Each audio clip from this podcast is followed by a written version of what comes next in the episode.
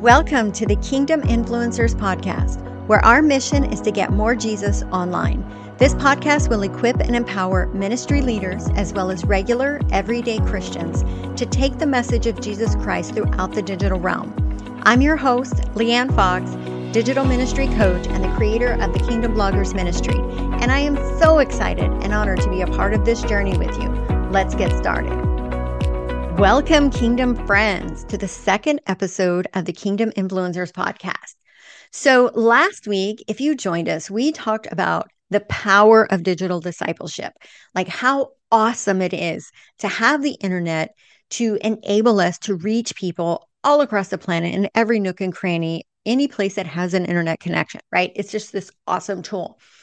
So today I want to flip the script a little bit because I think it's very important that we not just talk about the greatness of things, but we also talk about the dangers. And there is a dangerous side to digital discipleship, to being an influencer, right? And so even if you're not necessarily talking about it in a godly way like a Christian influencer, when when people put you on a pedestal because of your knowledge, your, you know, fame, whatever it is, that that level of what people see you can quickly go to your head. And there's a lot of bad things that could come from that. So, today I'm going to talk about three specific ways that being an influencer doing digital discipleship can actually be dangerous. And I'm also going to kind of give you some ideas and ways to kind of prevent that from happening. So, we're going to kick off with a verse that I think really covers this whole topic. Um, everyone should be familiar with this Romans 12, 2. Um, and this one is going to be read from the NIV translation. Um, and then I'm going to read from the Amplified as well, because I think it really kind of expands what this verse is telling us. So the NIV, uh, Romans 12, 12, 2 says, Do not conform to the pattern of this world, but be transformed by the renewing of your mind. Then you will be able to test and approve what God's will is, his good, pleasing, and perfect will. So the amplified version goes like this And do not be conformed to this world any longer with its superficial values and customs, but be transformed and progressively changed as you mature spiritually by the renewing of your mind, focusing on godly values and ethical attitudes, so that you may prove for yourself what the will of God is, that which is good and acceptable and perfect in his plan and purpose for you. I love the amplified version because it it just kind of takes some of the main pieces of the verse and really expands it into words that we understand. And this one specifically, superficial values and customs. Um, the world is very superficial, especially in the online space. Spiritual maturity, right? I mean, we have a lot of spiritually immature people that can easily be swayed in the wrong direction. Um, and focusing on godly values and ethical attitudes, that's the most important thing here. We always want to be focusing on God, not on the things of this world. So let's hop over into talking about the dangers. So there are basically three dangers that I've kind of like things I've observed in the years that I've been doing this. Number one is the temptation of fame, right? I mean, fame is something that, I mean, it can be good, right? Because when you are famous, you have a platform. Unfortunately, people, as the fame grows, as they get more and more popular and influential, they tend to not necessarily use it for God's glory, but for their own. And we'll expand on that in just a minute. The second one is spiritual immaturity. You know, we have a lot of young people um, young people and maybe newer believers, if you will, that now have this just powerful tool at their hands, right? And, you know, when you're immature in the knowledge of something or in the consequences, if you will, you can do a lot of damage without really intending to. I mean, we see that with with our teenagers just and young adults, you know, the 18 year olds going out on their own for the first time. They don't quite think through the long-term effect of their actions right and in in our world as influencers be, you know having this platform that reaches millions of people at the click of a button you can easily do a lot of damage by not truly understanding you know the biblical context of something or how it's being applied Um, but you could do a lot of damage in your life too. I mean, like people coming down on you and then you're like, "Oh my gosh, I really messed up," and things like that. So we'll we'll talk about that one as well. And then the third one is false prophets. Social media, especially, but even blogging and YouTube and all the places. The internet makes it so easy, easier than probably ever before in history for false prophets to really get in there and do damage. They can easily sway people. Why? Because they have direct access to people. And so, as with anything in this world, there's good and bad that comes from it. You know, I've talked many times about how Facebook, people are like, Facebook is the enemy and it's just this horrible thing that was created.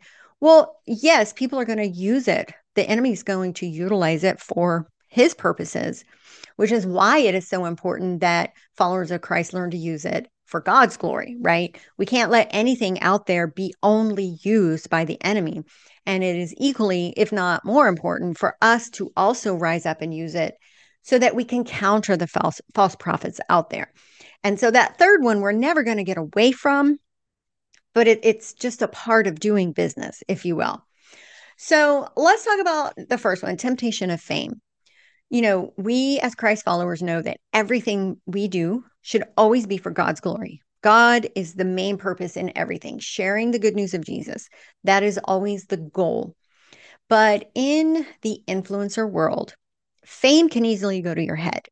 We've seen it, uh, I mean, we see it all over the place where you know, the bigger you get, the bigger platform you get, you know, maybe you start like me right now, sitting in my house with no shoes on in a tank top, uh, just came back from walking my dogs. I mean, I'm a hot mess, right?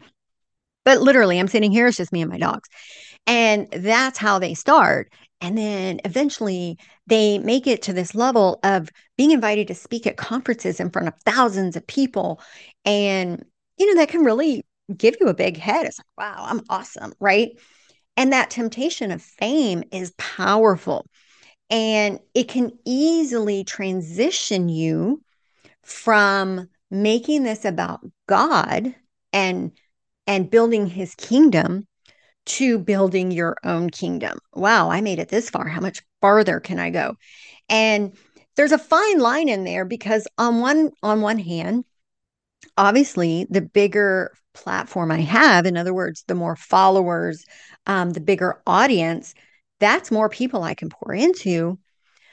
But that line is so, so tiny, so um, just fragile that it can easily be crossed into literally making it more about the growth than about Jesus right? And so we always have to be mindful of that as we grow up, uh, get bigger in this kind of influencing world, that we do everything that we can to make sure that God always remains the, the point, that we never get distracted by the fame, by the fortune, by the more, more, more. And, you know, we, we see this in social media all the time.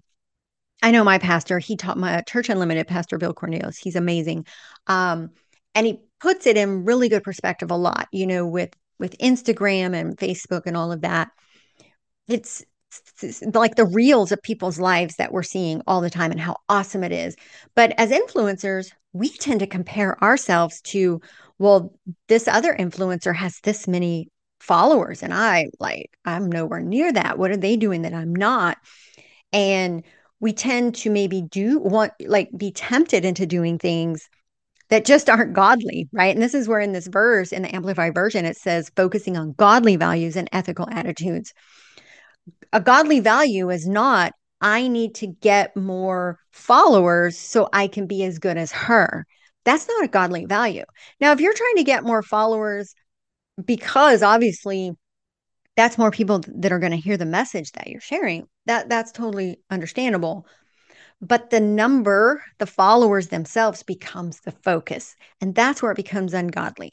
And so it's just very important that you be mindful of that at all times. Do not compare yourself to other influencers and strive to meet them or be their equal. Always strive to simply do what God has called you to do. Now, one of the ways I do that, um, and this this way is really going to apply to both uh, number one and number two, the spiritual immaturity. But keeping a circle of godly counselors is so important. Um, and and that th- that comes in many different kind of forms, right?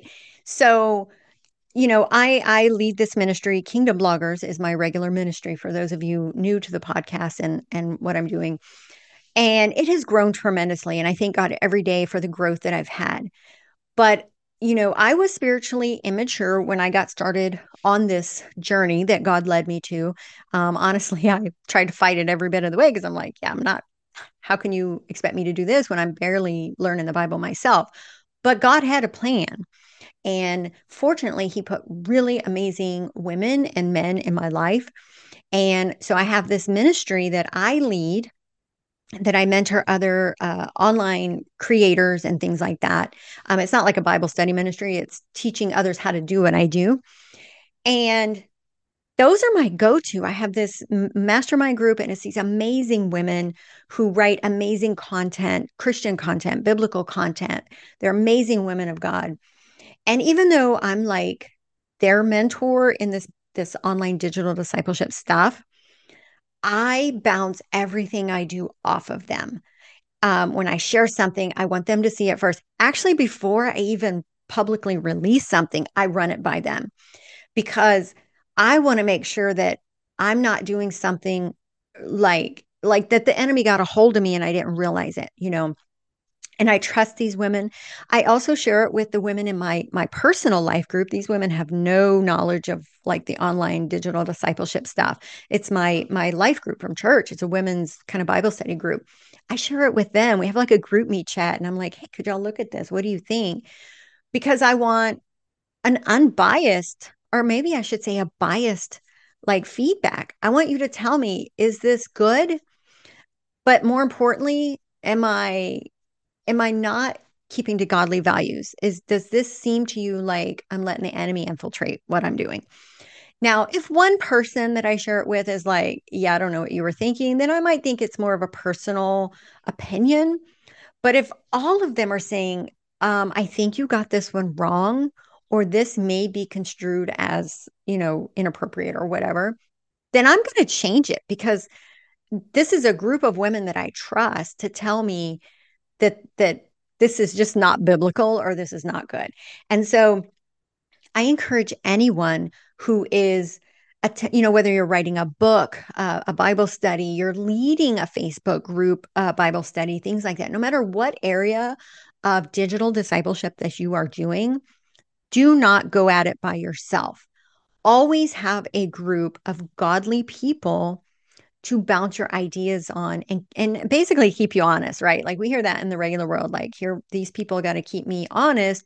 Um, I mean, even people overcoming addiction, things like that, they have their their um, what do they call it? Their sponsor that helps keep them from reverting back over to the other side, right? Well, I'm not reverting to the other side, but I want to make sure the enemy's not infiltrating what I'm doing and kind of sneaking in when I don't realize it. But also, to keep me humble. I don't want ever this thing that I'm doing to to consume me. I don't want it to be about the fame, the fortune, the glory. I want it to be about God's glory. I want that the this thing that I'm doing, whether it's through the blog or YouTube or here on the podcast, I want to always make sure that when I hit that on button and the words start coming out of my mouth, that it's always for God and not myself. And the only way I'm able to do that is keeping that tight knit group of godly counselors around me. And so that is the one thing, if you take anything away from this podcast at all, do not try to do these things on your own because the enemy is very smart and will find ways to infiltrate what you're doing. All right. So the spiritual immaturity, the second one, um, you know, whether you're a young person um, or you know you're older like me but you're spiritually immature because like you came to christ late in life or you know whatever the case that's circle of godly friends godly counselors is even more important because you're still learning and you may do or say or you know kind of comprehend things a little differently than what the intention was and those godly counselors around you are able to make sure you are truly understanding understanding it before you then put it out. now, I do want to say this because I've had this happen um, in one of my past classes that I teach. I had a young woman. Um, I think she was like in her mid mid to late twenties, and she did have a group. She was part of a group, and and the problem was her entire group of godly people were in the same season of life as far as age. They were all very young, and you know I think it's very important. I mean, we don't use the term elders anymore, at least I don't think we do, not in my circles. But it's important to have elders in your group, older older women, older men, those who've been following God for a long time but are also just mature in general. Mature because they've been on this planet a long time. I know my view of the world now and how I translate and comprehend things is so much different than I was in my 20s. And so uh, this is this is directed to young people and i would say that's anyone under 30 really if you want to to if you feel god is calling you into ministry or into being an online influencer uh, for ministry purposes do not think you can do it on your own you are probably the most dangerous thing to the kingdom honestly um, a young person without someone older and more spiritually mature to guide you you may as well just go submit your application to the enemy right now because he's going to use you without you even knowing it, right? It, and and it can be a little intimidating, you know, as a young person to seek out the wisdom and and mentorship as an older person because there's the generational differences like a lot of older generation they don't know this online stuff. Um, so find someone who does, but even if they don't, you still always want to seek their counsel so don't ever just get together with a bunch of other young people and think you guys can do this on your own because that is a very dangerous thing. And it can create a lot of havoc and it can just create a lot of problems for the rest of us trying to lead people towards God, right? Um, I, I, I probably think that's maybe one of the more important parts of my conversation today because I've literally seen this over the last year or two with some young people who have come to my class or that I follow online or whatever. And these are things that they tell me. They're like, yeah, well, I have this group. I mean, they're my age, but this is what they're doing, what they're saying. I'm like, you, you need a grown up in the room, y'all.